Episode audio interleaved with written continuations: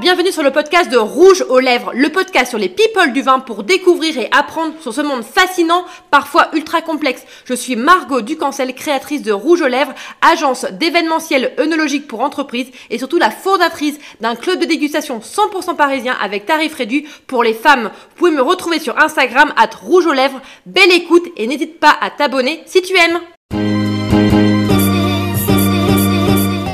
Aujourd'hui, je reçois un super couple du vin Marine et Romic, les nouveaux propriétaires de Château Canon Chéniaud en plein cœur de l'Alande de Pomerol. Merci à vous deux d'être présents dans le podcast de Rouge aux Lèvres. Merci à toi, on est ravis d'être là. Merci, oui, ravi. Eh bien, plaisir partagé. En tout cas, vous êtes aussi partenaire du club Rouge aux Lèvres, donc ça c'est top aussi de pouvoir valoriser, présenter cette belle propriété. Alors, ma première question déjà pour vous deux, c'est d'avoir de pouvoir vous présenter de la manière dont vous le souhaitez. Vas-y. Alors, je m'appelle Romic, Romic Arconien. Je pense que je suis le seul euh, propriétaire euh, de vignoble bordelais britannique, euh, surtout qui a repris un vignoble pendant la pandémie, en pleine pandémie. Donc on a T'es sûr ça? Je pense, que- je pense qu'on est le seul. Peut-être on est le, le seul aussi stupide de le faire. Mais- c'est jamais stupide. Tu as rencontré une belle française. oui, Ah, oui. voilà, ouais, tout à fait. Marine, ouais. Et oui, donc bah, moi je suis sa compagne. Euh, je suis euh, ingénieur agro euh, de formation. Donc j'ai quitté euh, mon poste dans une tour à la défense euh, pour l'accompagner dans son aventure euh, euh, viticole avec nos, nos deux enfants, enfin un et demi à l'époque quand on a repris le, le vignoble. Et voilà, nous voilà dans cette folle aventure tous les deux. Et justement, comment elle a commencé cette, cette aventure? Alors, moi, je travaille euh, dans le vin depuis une vingtaine d'années, en fait. Euh, J'ai commencé une société euh, pendant les- la fin des années 90. À l'époque, je travaillais en fait dans un bar euh, ir- irlandais euh, euh, et en fait, euh, un À ami Paris à, à- Paris, oui, pendant ma, ma troisième année d'études quand j'étais là. Et j'avais rencontré un ami qui est parti travailler dans le vin à New York.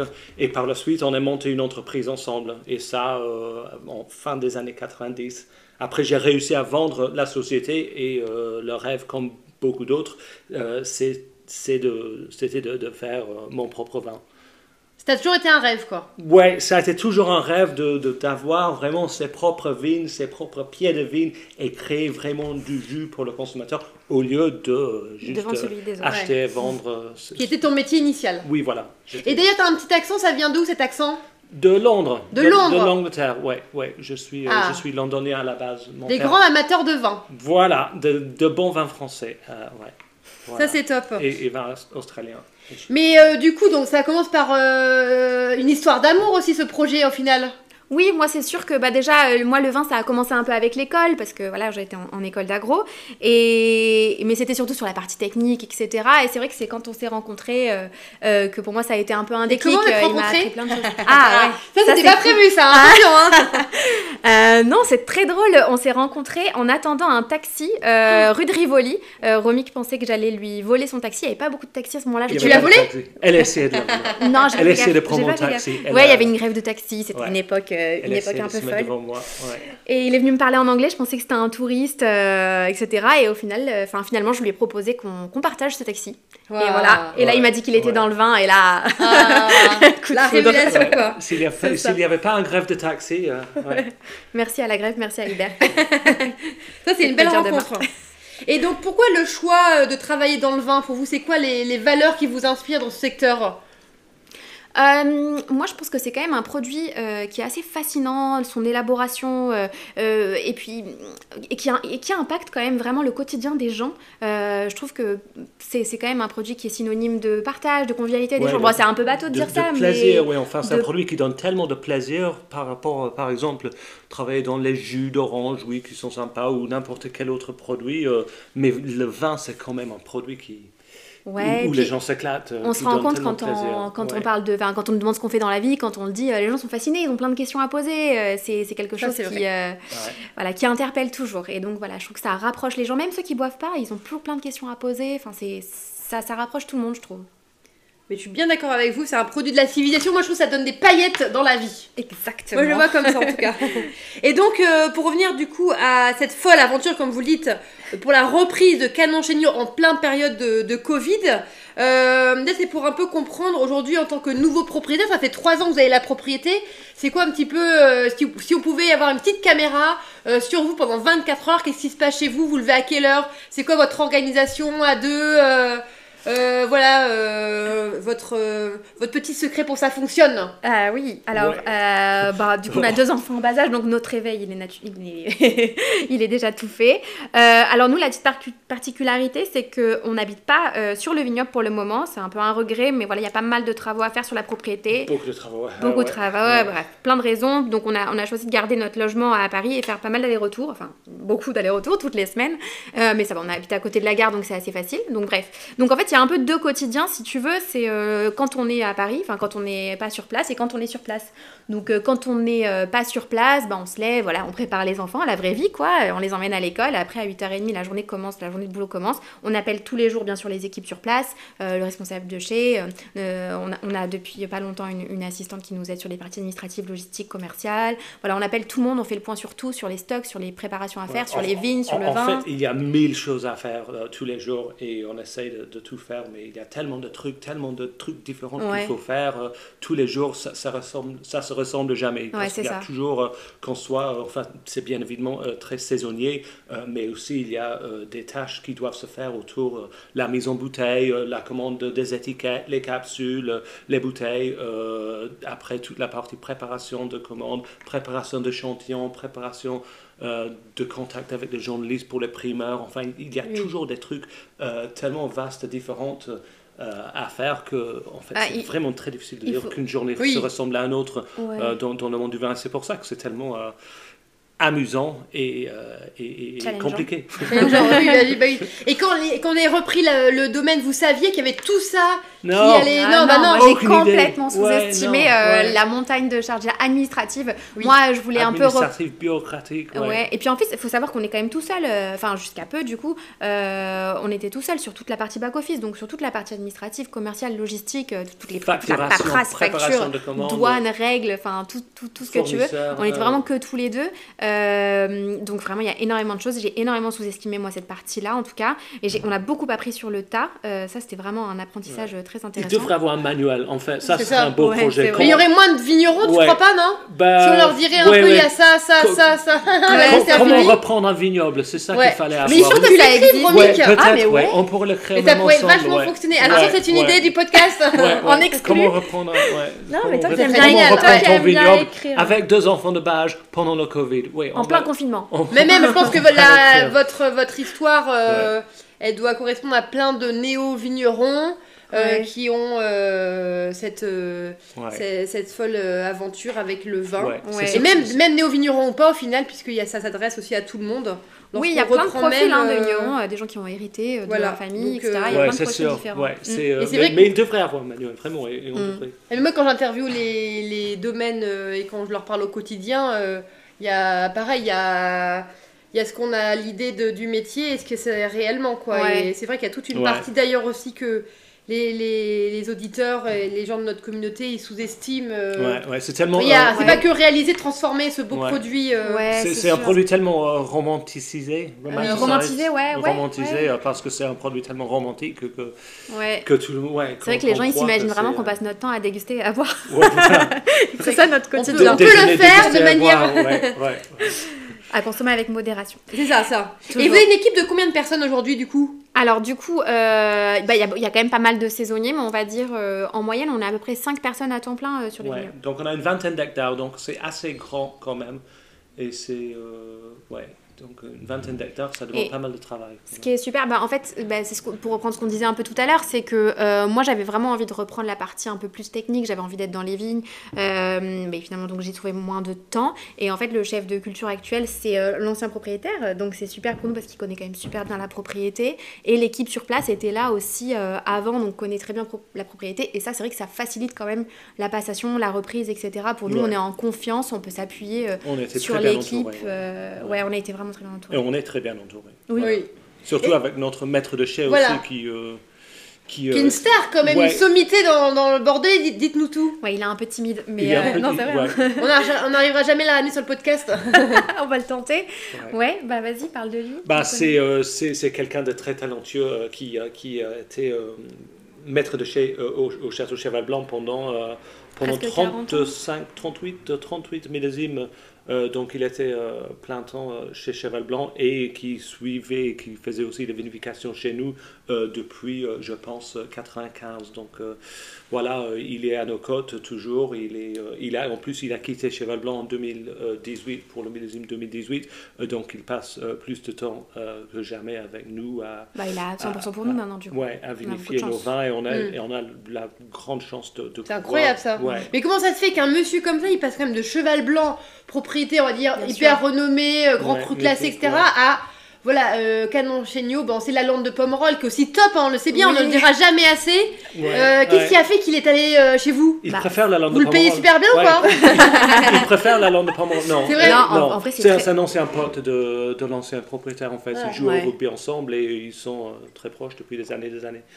Euh, donc voilà, c'est Mm. c'est un grand coup de chance et euh, on en est ravis. Et, puis les j'imagine qu'il y a tout le euh, potentiel, s'il a investi autant, s'il y aura un super Oui, voilà, potentiel. oui. euh, Ah oui, oui, oui, bah oui, parce qu'il apprécie énormément le vin, il apprécie énormément Ouais. le terroir. Le et terroir, rend- sans a- vouloir se vanter, on a vraiment un très très joli terroir qui ressemble quand même au plateau de Pomerol qui est à 500 mètres euh, Ouais.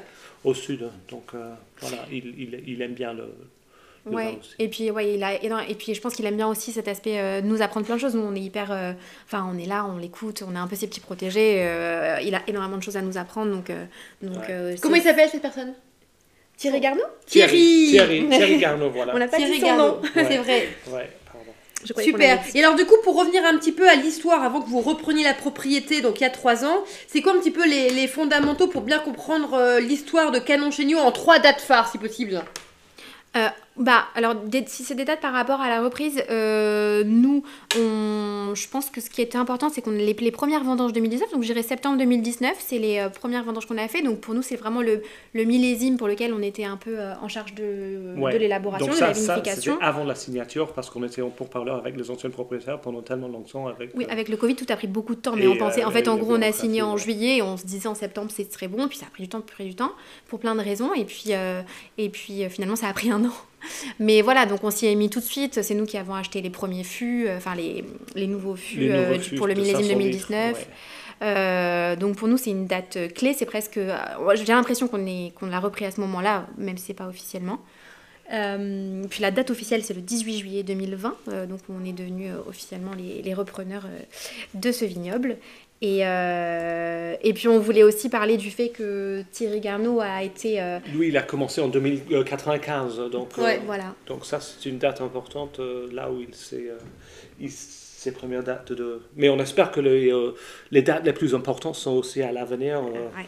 Bah oui, bien sûr. Et c'est Ouais. une propriété quand même historique, elle, elle date euh, de quelle époque les, les- Le vignoble historique, il date Alors, de quelle époque? Apparemment, il y a eu, il y a des vignes euh, sur ce plateau de Néac, donc le plateau de Néac depuis euh, 2000 ans, depuis euh, les Romains sont venus, Ah oui. euh, qui sont venus. Donc c'est vraiment une, un terroir qui est très euh, propice à, à- à planter. Euh, Enfin, on, on a une drainage euh, parfait. Donc il y a des vignes sur place depuis oui, 2000 ans apparemment. Et les, les propriétaires précédents, ils ont hérité ça de leurs parents il y a, euh, une, euh, j'allais dire combien de temps euh, Bah eux, ils ont, ils ont repris en pendant les années 50, mais je pense que Château Canon Chéneau, ça doit exister depuis la, la fin des années euh, du 19e siècle, il me semble. Ouais. et, pourquoi ça s'appelle Canon chez nous d'ailleurs? Vous savez? Alors, euh, c'est le lieu-dit qui s'appelle Chagnon, bizarrement, sans le i.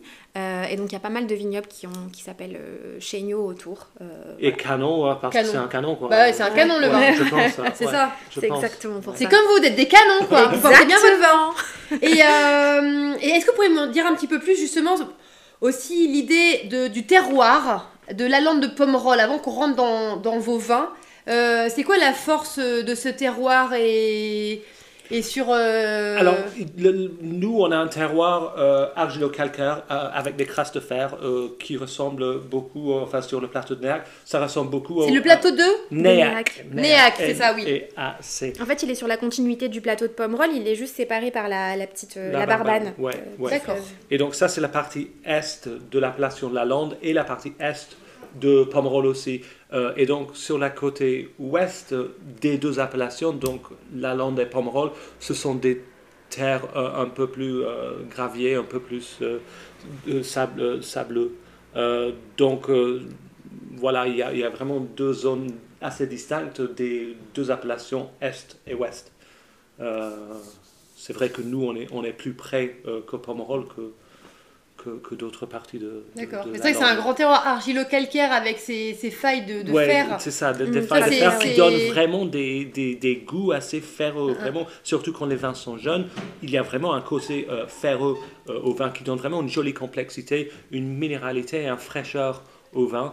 Euh, qui s'effondre vraiment avec le vieillissement pour, euh, pour euh, se transformer plus en arôme euh, secondaire de truffes, de, de, de, fruits rouges. Donc c'est très fruits, no- noirs et ferreux jeunes et plus fruits rouges amandés, truffés quand les vins, ont un peu plus de vieillissement. Et c'est vrai que certaines personnes, on a des, des gens qui critiquent les vins euh, sur qui qui, qui, qui, qui aiment pas les vins parce qu'ils disent ah oui non c'est trop ferreux, il y a un côté euh, ferreux que, Mais c'est votre style. oui, bah, c'est- c'est- c'est c'est- c'est la complexité du vin. Euh, Mm. 99% des gens euh, comprennent et aiment bien ce côté euh, Ouais, minéral et, et frais. Euh, mais, certains disent Ah oui, faire, faire, faire, je comprends pas.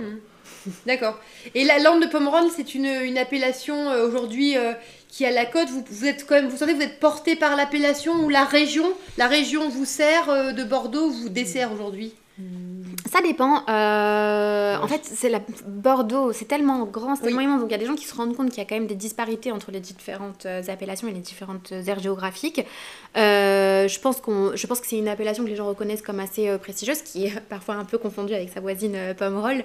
Euh, mais c'est vrai qu'à une époque, ils devaient être ensemble. Je crois qu'elle devait faire partie de l'appellation, mais qui ont Ouais, décidé surtout de se mettre à part. Ouais. Euh, donc, donc je pense que c'est plutôt du positif et même si euh, je pense que les, les- gens qui euh, sont très imprégnés par ce Bordeaux shaming, ça, c'est une, c'est une minorité finalement, on en Ouais, entend c'est- parler, C'est mais de euh, moins en moins important des gens oui. qui, qui font du Bordeaux bashing. hein, c'est, euh, Oui, Bordeaux ouais. bashing étant vraiment, Ouais, euh, voilà ouais. une, Et surtout, euh, euh, ouais, ouais, pardon. voilà une. euh, J'explique que je pense que c'est le Bordeaux bashing qui a apparu ces quelques ces dernières années, mais c'est vrai que ça s'est atténué. Ça fait quoi une dizaine d'années C'était vraiment la un désamour sur les vins de Mhm. Bordeaux où on les retrouvait plus limite à la carte des, des, restaurants, établissements euh, ouais, de Bordeaux, etc. Et aujourd'hui, mais- de part, c'est vrai, le dynamisme, hein, le renouveau euh, du vignoble qui s'active énormément aussi à communiquer sur la diversité des acteurs comme vous également qui en font partie, et bien, euh, et la qualité des vins qui a vraiment augmenté, Ouais. avec un engagement fort au niveau de la biodiversité, etc.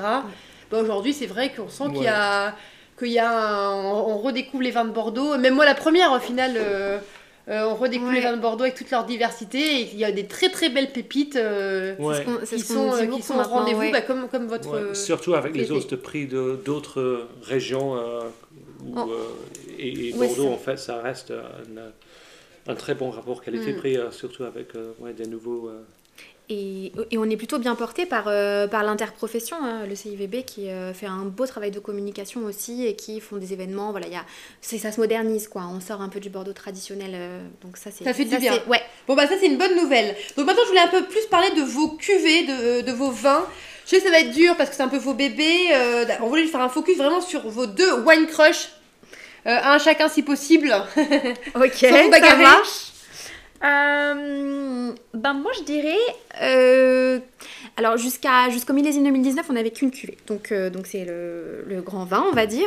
Et c'est vrai que là en ce moment j'apprécie tout particulièrement les millésimes 2011-2012. Bon il faut en choisir qu'un, mais je les mets un petit peu ensemble parce qu'ils sont vraiment à leur apogée. C'est quand même assez rare d'avoir des millésimes décalés comme ça qui sont parfaitement prêts à boire. Euh, en fait le vieillissement fait que c'est vraiment quelque chose de d'évoluer, il est, tendre, on sent de la souplesse, il y a une jolie acidité. C'est quelque chose euh, qu'on regrette un peu de ne pas voir plus régulièrement dans, les restos, par exemple. Voilà, il y a un, je trouve que c'est de moins en moins fréquent de voir des millésimes un peu plus décalés comme ça. Donc, euh, c'est vraiment à l'heure actuelle les cuvées que, que j'apprécie bien. Je suis, bien ravie de les consommer, même s'ils ont encore pas mal d'années devant eux encore où ils seront excellents à, à déguster. Mais là, ils sont vraiment prêts à boire et je les apprécie tout particulièrement. Et euh, mais du coup c'est pas des, des- un millésime que vous avez fait pour autant. Et non, c'est vrai, c'est vrai. non ouais Et euh, mais du coup et d'ailleurs il y a un changement de style par rapport à vous votre prise au niveau des vins? Est-ce que vous avez je sais pas allégé le- l'élevage, euh, un petit peu changé les assemblages? Non les assemblages donc on a 92-93% merlot et ça on a, on a, on a rien changé 5% cabernet franc et 2% pressac De quoi Euh, deux Pressac, Malbec. ouais. Ah Ah, Pressac, d'accord. Ouais, c'est le Donc un de Malbec. Malbec, d'accord. Ouais, c'est le mot local de, de Malbec. Ouais, euh, Un et- petit peu de Malbec, un quand petit même. peu Malbec pour donner un petit toucher. Ça, c'est typique de la lande d'avoir un peu de Malbec comme ça? Euh, ouais, c'est, ouais, je pense que, je sais pas. Ouais, non, je pense que la plupart des, des, des, des, des propriétaires ont un tout petit peu. Jusqu'à combien de pourcents chez vous euh, dans les 3% max. 2 3%. ouais. Et ça apporte quoi ça au niveau des vins? Un, euh, des- un peu des épices, un peu de. De, de, De peps, profondeur. en fin de Ouais, bouche. Ouais, c'est ça, ouais, exactement. Euh, Nous, ce qu'on a fait, mais c'était un peu aussi pour nous, euh, pour mieux connaître notre euh, propriété, c'était une sélection un peu parcellaire. Même si on a globalement d'un seul tenant, c'est vrai que 21 hectares Ouais. c'est tellement grand, il y a quand même des disparités même au sein d'une même parcelle. on a Donc, pas euh, mangé euh, par parcelle. Voilà, donc là on a fait une ouais. sélection parcellaire et ça nous a aussi permis de, de proposer à partir de 2019 euh, une autre cuvée aussi. C'est peut-être celle dont tu veux parler? Ouais, euh, ouais, donc on a aussi introduit des, des, des, des, des, des, des barriques de 500 litres de, de fût neuf et on a fait vieillir environ euh, 30%, 30% euh, en, en, en, grande barrique de 500 litres pour les premières fois en millésime 2019. Oui, mais moi, je, donc, moi j'aurais choisi donc notre nouvelle cuvée, c'est la, ça s'appelle la cuve Guita et donc c'est une cuvée euh, qui est élevée uniquement en, en cuve en béton. Donc on n'a pas de tout D'accord. barriques, euh, ça donne un... un- un- C'est nouveau ça Ouais, voilà. Ça je nouveau. connais pas. Non, c'est, euh, ça donne une- vraiment une pureté euh, et justement une, euh, on sent vraiment la sing- singularité euh, de la minéralité euh, de notre terroir. Donc en fin de bouche, on, on sent vraiment la, la pureté du terroir et C'est ce ton côté nouveau un peu- bébé. C'est ça. Faire, Ça sort voilà. quand ça? Bah, on l'a fait en 2019, donc Ouais, il est déjà sorti depuis 2019. pas mal de temps et ça, c'est vrai que on- ça, ça connaît un peu de succès. euh, Donc toujours. Merlot dominant, Ouais. Ouais, typique Mais de la rive droite, ouais. Avec euh, Cabernet Sauvignon, Avec Cabernet Franc. Cabernet Ouais. Franc, Cabernet Voilà. Franc et le fameux Malbec. Et en 2022, pour la première fois, donc on n'a pas mis de, de Cabernet Franc dans le, pardon, Ouais, non de Cabernet Franc dans le, dans, dans, dans le vin. Donc on a fait une cuvée séparée de 2000 euh, de, de Cabernet Franc. Donc on, on mettra ça. C'est Tu donnes trop d'infos. Ah pardon. C'est ouais, l'exclu. Non, Ouais. non, pas Exclu. du tout. Ouais. C'est un nouveau travail. C'est un nouveau travail. On a fait la mise en bouteille euh, donc, dès 2022, il y a une dizaine de jours, et on l'a même mis dans une bouteille bourguignonne. Waouh, Euh, on va le goûter pour- bientôt alors ouais, oui, ouais, oui. Bon bah trop bien. Donc plein de nouvelles cuvées, Oui, euh, voilà. expériment- Ouais, expérimentation. Et, euh, et ouais. d'ailleurs, ma, ma question c'était combien ça coûte tout ça? Alors nous, on vend euh, on- sur notre site internet, donc c'est le prix public. euh, les bouteilles, elles sont entre 21 et 30 euros euh, avec les frais Ouais. de port. Ouais. Waouh Ouais. Du coup, effectivement, euh, jolie pépite. Parce que pour y avoir goûté, moi j'aime bien parce que c'est vraiment des cuvées très élégantes, je trouve très raffinées, avec une belle profondeur aussi euh, Ouais. de champ. Enfin, c'est quand même voilà, votre cuvée emblématique euh, euh, que moi je connais puisque j'ai pas goûté le reste. Mhm. Et ben je trouve que c'est vraiment euh, une jolie expression euh, du vignoble de la rive droite, où il y a un joli fruit fruité et croquant, mais c'est très sérieux aussi, avec un joli grain bah, d'élevage. On sent que c'est voilà, il y a c'est hyper comment dire une vinification très précise, très soignée. Et, et elle est sympa, je trouve, même à l'apéro. Ouais. Parce qu'il y, a il y a une gourmandise du fruit et aussi mettre à table. Et, euh, et c'est vrai que pour le prix, euh, moi je trouve que je, le- je parle souvent de vous, quoi. Ah. Ouais. Et, euh, donc, et d'ailleurs, donc site internet et après en termes de distribution, on peut vous trouver dans des cavistes. euh, Oui, on a pas mal de caves à Paris. euh, et Surtout dans des les restaurants, ouais, on a surtout pas mal de restaurants. restaurants sur Paris, euh, Hum. notamment avec Amandine Chéniaud, elle, elle nous, elle nous a pris euh, sur deux ou trois de ses restaurants. euh, Voilà. Ah, génial. Je pense que ça va être à la carte là, là, à la fin du mois, là, Ouais. tu m'as dit. Ouais, Euh, aussi euh, le Mama Shelter, euh, ils viennent de nous prendre, apparemment. Je- Bon, je sais pas si on, Ouais. on peut Je- trop donner Bip, de nom, bip, mais Des beaux établissements, il y a de beaux Ouais, des établissements beaux euh, établissements. qui vous suivent. Ouais, ça, ça fait plaisir. Oui, voilà. Et vos trois marchés à l'export, c'est euh, quoi? Je dirais euh, les États-Unis. euh, Les États-Unis. Et l'Angleterre L'Angleterre, Ouais, bien Ah, sûr. quand Bah oui, même, non, mais bah bien oui, sûr. le pays de J'ai l'impression que ça fait partie La, de la la France. Belgique, euh, la Belgique, ouais, on bien, euh, Ouais, non, la- l'Angleterre en premier, bien sûr. Ouais, Belgique Ouais. et, euh, Belgique. et États-unis. Ouais. Bah oui, les marchés historiques euh, amateurs Ouais. euh, de, de Bordeaux et des Eh bons oui. vins. hein. Ouais, c'est ça. Et d'ailleurs, alors du coup, euh, bien en fait, vous êtes empiété sur ma question sur vos actualités. Donc j'ai compris Ouais, oui, pas mal ça. de nouvelles bouteilles ouais, pardon, qui vont, ouais. euh, qui vont sortir. Donc là, on peut en parler, un 100% Cabernet franc. Oui. Mais là, du coup, vous sortez de l'appellation ou quoi? Non, Non. Non, même pas? non, non, ils sont assez. euh, Ah, Ils sont cool en fait, chez Lalande. j'es- J'espère. on est pas, en fait, on n'a pas fait encore la documentation, là, on sait pas. Bah, on saura bientôt du coup. non, si, j'ai- quand même. On a le droit de faire un 100% de Ouais, Cabernet ouais, ouais. franc. Ouais, c'est pas son... Ouais, c'est 99 100%. Ouais. Ouais, ouais. écoute. C'est sympa. A priori, ouais. Donc ça c'est une actu. Donc vous vous On lancez. vient de le euh, mettre en bouteille. Ça va être Ouais. pour le moment, c'est une micro cuvée. On va voir ce que ça donne. Mais Bah, il y a euh, 4000 bah, bouteilles. c'est l'avantage de faire ces assemblages et cette, cette sélection parcellaire. Et on, on se rend compte comment euh, fonctionnent les vignes, euh, les vignes par rapport aux autres. Et donc là, c'est vrai que cette année, on s'est rendu compte que particulièrement le cabernet marchait bien seul. Ouais. Donc euh, là, on s'est dit, bah allez, on, on le tente. C'est ça. voilà. Il faut ça. pouvoir créer, c'est aussi ça la beauté de ce métier-là. En dehors de la documentation et de la paperasse. Ouais, Ouais, c'est- clair. c'est les meilleures, ça, c'est- les meilleures hein. c'est sûr. Non, c'est sûr. D'autres actualités à nous partager? D'autres bébés des... Non, non, c'est bon? Non, Non, non, non, non, absolument. Non, non, non, c'est bon. Alors du coup, euh, vu que vous vivez aussi sur place dans ce magnifique propriété Canon Chéniaud, si je dois venir faire un week-end dans la région, c'est quoi les trois choses ou un peu emblématiques que je dois faire pour bien découvrir euh, ou manger ou faire dodo euh, ou un truc à faire? Bah, il faut commencer à Libourne. Libourne, c'est une, ville- Libourne une ville très sympa. C'est le beau, Libourne. Libourne, ouais, franchement, on- ça se. Ouais, c'est joli, euh, c'est sur le. Il y a des très jolis quais maintenant, une balade sur les quais euh, Mm. de Libourne, c'est très sympa. Il y a plein de petits restaurants qui se sont mis sur les quais, c'est vraiment très joli. Et puis faire, faire des petites balades en bateau. euh. Paris-Libourne direct en train. Oui, voilà. Oui, donc là, en c'est fait, vrai. là, c'est un peu le point d'entrée. Voilà, c'est Libourne, ça serait le premier TGV direct de Paris, ouais, ça, j'ai déjà très fait, ouais. pratique. Euh, voilà. Après, euh, oui, passer directement par Pomerol en vélo, c'est très sympa. Ah. Ca- Catusso, donc ça, euh, Catusso, c'est, euh, Pomerol, Catusso, c'est vraiment collé à Libourne, donc c'est juste à la- au, au nord-est de, Libourne. C'est à 5-10 minutes de vélo jusqu'à Pomerol. Après se balader. euh, C'est beau ce coin-là ouais, alors C'est vraiment comment très c'est plat ouais. C'est. Plutôt vallonné, ça ressemble beaucoup plus à, à la Bourgogne, aux, aux- aux- aux jolies euh, régions euh, viticoles euh, qu'on peut connaître, euh, villageois avec des petits villages, Montagne Saint-Emilion, Oui, Lussac Saint-Emilion, Saint-Emilion. Mais j'ai déjà fait des footings là-bas, j'adore. Et c'est très vert. Oui. Ouais, C'est très une belle végétation. Il y a des euh, forêts, oui. c'est vraiment très joli. Ouais, il y a, des, beaux restos, chemins de randonnée, d'ailleurs, un chemin de randonnée qui passe juste devant chez nous. Euh, c'est vraiment très sympa pour se balader en vélo. Et, et puis il y a plein de petits restos. En fait, dans chacun des petits villages, il y a plein de petits restos très Il y a un sympas. resto à nous recommander? Bah, nous, juste à côté, on a la table de Catusso, donc, euh, qui est très sympa. C'est un resto, euh, je sais pas depuis combien de temps ils l'ont. euh, je crois que ça a été repris assez récemment par les personnes qui sont. C'est une type de cuisine euh, locale, Ouais, bon c'est plutôt local, plutôt Ouais. gastronomique. euh, ouais. Ouais. Très sympa. Et ben je donne la table de Catusso. Donc on va faire plein de choses, du sport, du vélo, Ouais. petite balade, on prend l'air et on va manger. Et, et vous, du coup, on peut venir goûter vos vins. euh, c'est ouvert pour Bien goûter vos sûr. vins? Ouais, absolument. ouais, Bien sûr, on on est, là, toujours on- très très content de recevoir des gens euh, euh, pour faire une dégustation, pour leur montrer un peu le- la propriété. Euh, on est très content de recevoir. C'est sûr. Et donc, mon autre question, euh, voilà, trois questions pour terminer ce podcast. La première, c'est de savoir un peu votre challenge pro et perso. Je sais pas, vous avez réfléchi un peu. Ouais, Il y en a plein. Enfin, chaque, chaque jour est Alors un là, challenge. là, on va dire 2024, parce qu'on en fin Ok. d'année.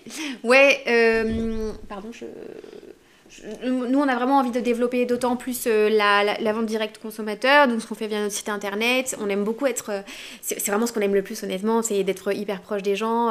quand on a des retours, soit sur Vivino, soit directement des gens qui nous envoient des mails, ou sur Instagram et qui nous a. Enfin, juste des retours, ou de voir qu'ils ont consommé notre vin à un événement un peu particulier de leur vie, un baptême, un mariage. euh, C'est vraiment quelque chose qui nous rend très fiers.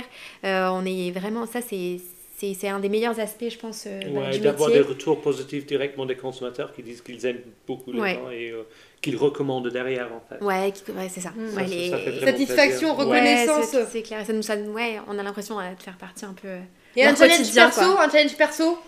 Euh, Bah, bah, c'est de se rapprocher hein, de la région. Oui, de, euh, à- de à temps vivre plein. plus longtemps euh, À temps plein, ouais. Plus à mi-temps, mais à temps plein, ouais. voilà, ouais, de se euh, rapprocher. Peut-être petit à petit, en commençant par Bordeaux, le temps de pouvoir, mais euh, voilà. À De terme, à terme, vous voulez vivre sur place, de toute Ça façon. sera, oui, ça sera l'idéal. Ouais, ouais, ouais. Mais C'est il quand y a même une beaucoup qualité de travaux à vie. faire. euh, Il Ah y a oui. quand même toutes les portes, fenêtres, chaudières, euh, remplacer l'électricité. euh. Avec les deux petits, c'est vrai que c'est compliqué, mais Ouais. euh, oui, c'est c'est quand même, euh, ça serait merveilleux. C'est une, c'est, c'est une, ça serait Petit à petit, incroyable. quoi. Oui, voilà, c'est ça. On n'est pas pressé, ils sont petits. Nous, nous on, est- on aime bien les aventures, on aime bien le changement, donc euh, C'est tout ça. nous va. C'est un beau projet en tout cas. Alors, ma, mon avant-dernière question euh, pour vous, ça serait un, conseil à donner aux jeunes ou, ou euh, certains qui sont même en reconversion, parce en a quand même pas mal, je vois dans le milieu du vin, euh, pour se lancer dans, ce, le milieu du vin en sens large, hein, soit la reprise d'une propriété viticole ou dans, globalement dans le business du vin. Est-ce que c'est un business qui est intéressant aujourd'hui? Est-ce qu'il y a encore des, belles choses à créer? Oui, absolument. C'est, un beau métier. Euh, il, faut, euh, il faut y aller. euh, Peut-être pas pendant un confinement et un Covid Mm. qui complique un peu les choses, surtout si on cherche un nouveau réseau de distribution, c'est sûr, mais et peut-être avec du, du recul, on aurait peut-être pris un vignoble un peu moins important, peut-être Peut-être au lieu de commencer plus prendre, petit, euh, ouais. commencer avec 2-3 hectares et, et, et y aller doucement. Mais Mm. non, c'est c'est un projet, euh, surtout il faut être passionné et euh, si on croit dans le... Si le vin est bon, si, le- on croit euh, dans le vin, euh, le- c'est ça le- la commercialisation du vin, c'est de, de parler avec enthousiasme et de pas- avec du passion pour son propre produit. Et si on arrive à faire ça, euh, c'est c'est 95% du, du travail de commercialiser le vin en fait. Mm. Et puis il faut bien s'entourer. C'est vrai qu'on a la chance voilà, d'avoir des organismes, euh, comme je disais, le CIVB, qui sont plutôt aidants. Euh, ouais, même euh, les douanes sont hyper aidants, parce que je n'y connaissais pas grand-chose au début. On les appelle, ils sont réactifs. Enfin, voilà, il faut s'entourer non seulement voilà, d'organismes professionnels, mais évidemment Ouais. aussi être bien entouré euh, au niveau familial, etc. C'est quand même chouette euh, Ouais, d'avoir c'est du soutien. c'est des euh. projets qu'on fait pas à moitié, j'ai Ouais, l'impression c'est de, de Ouais. comprendre. On fait ça, Ouais. on est à 200%. Ouais, on s'isole pas. Quoi. ça prend toute votre énergie, toute votre vie, c'est un lifestyle total. euh, Ouais, ce c'est un projet de vie en fait, pas Ouais. que professionnel. Ouais, c'est pas juste un, c'est pas juste une entreprise. On peut quoi, pas faire ça de, vraiment- de 8h à 17h, on ferme la porte et bye Ah, bye. hein. non, non, non, non. Non, on, on dit ça. Et ça, du coup, ça c'est H24. quelque chose à savoir. euh, Oui, voilà, Ouais, c'est ça. avant. Mais le vin en général, c'est ça, c'est tellement, voilà, quand on choisit, on choisit, on choisit pas ça par dépourvu, c'est des métiers passion, Oui. et euh, c'est vrai qu'il faut savoir qu'on englobe toute une grande famille. C'est ça, exactement. Ouais, ça, ça, ne- ça ne s'arrête jamais, c'est sûr. C'est sûr. Et donc, euh, ma dernière question pour vous deux, euh, ben, pour une personnalité chacune, euh, savoir, voilà, quelle personnalité vous aimeriez que j'invite sur ce podcast À vivant, si possible. non, c'est mort, hein, donc... euh, Euh, bah, Jusqu'à présent, quand même, toutes les, tous les invités étaient hyper intéressants. hein. C'est vrai que c'est beaucoup de diversité, c'est ça qui est chouette. Euh, moi, je me disais, bon, bah, parce, qu'on est, euh, parce que monsieur est britannique, mais peut-être euh, un, un Français de l'étranger ou quelqu'un qui habite à l'étranger qui pourrait nous donner une vision un peu oui, de, du monde anglo-saxon. Ouais, Ouais.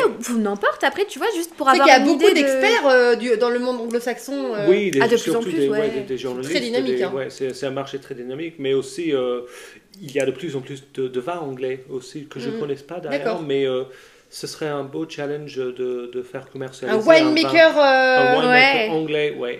Mais ça, oui, c'est vrai, parce que c'est pas des régions Ouais. auxquelles on pense, mais c'est vrai que, bon, avec, c'est un peu cliché, mais avec le, le réchauffement climatique, c'est, des, c'est quand même des aires géographiques qui vont peut-être être de plus en plus Oui. propices à l'élaboration de grands vins.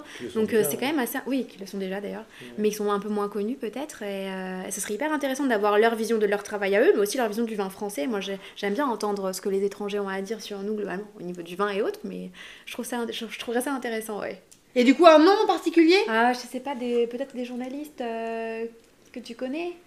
À qui tu Euh, pourrais John penser C. Robinson. Ouais, Neil Martin. Neil Martin, Neil voilà, ouais. ouais, tu, tu devrais inviter monsieur Neil Martin. Bah, s'il entend, euh, si tu Ouais. le connais, moi je le reçois avec grand plaisir. hein. Ok, Ça bah, serait, je sais euh, une méga star pour nous, euh, hein. ouais, il, est, euh, il, il a fait un, un joli article en fait sur, sur, ce- sur le site venus.com où il a beaucoup apprécié euh, donc, Ah oui, une, ah, une avant- dégustation verticale. Mm. Il n'a pas pu passer euh, au vignoble, c'était encore pendant la période de confinement, mais il a fait un, un très beau euh, résumé, présentation et dégustation de nos vins Oui. qui nous a beaucoup aidé d'ailleurs et, Oui. et il appréciait énormément.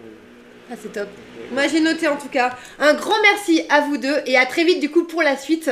Donc à goûter, je vous invite à découvrir du coup Château Canon Chéniaud en plein cœur de l'appellation Lalande de Pomerol. Merci à vous. Merci beaucoup, beaucoup. Margot. Merci. N'hésite pas à faire un commentaire, lâche-toi, c'est fait pour. Et tu peux me retrouver sur Instagram at rouge aux lèvres et sur les masterclass œnologiques que j'anime chaque mois avec le club Rouge aux lèvres à Paris.